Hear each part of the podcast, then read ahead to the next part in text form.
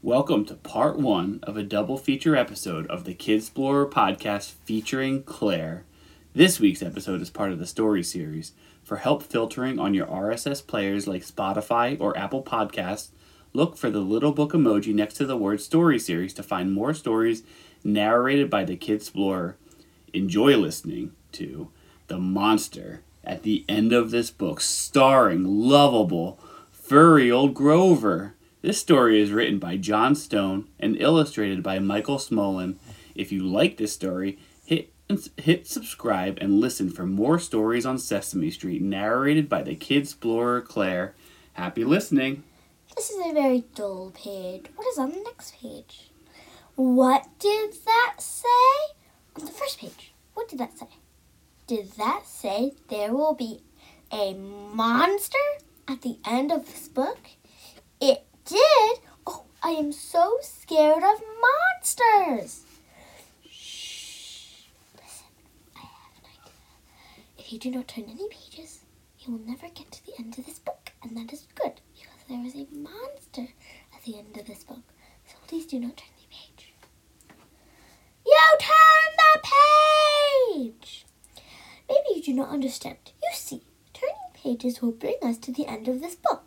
And there's a monster at the end of this book. But this will stop you from turning pages. See, I'm tying the pages together so you cannot.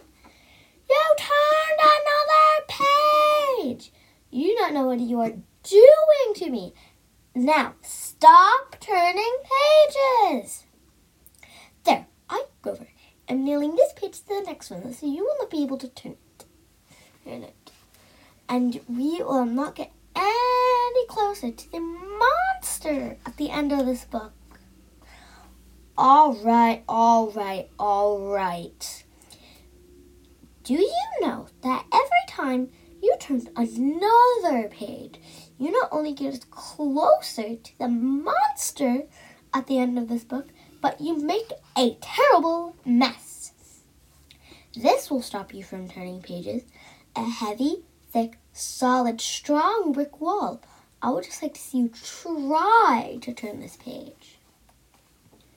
Do you know that you are very strong? The next page is the end of this book, and there's a monster at the end of this book. Oh, I am so scared. Please do not turn the page. Please. Well, look at that. This is the end of the book, and the only one here is me.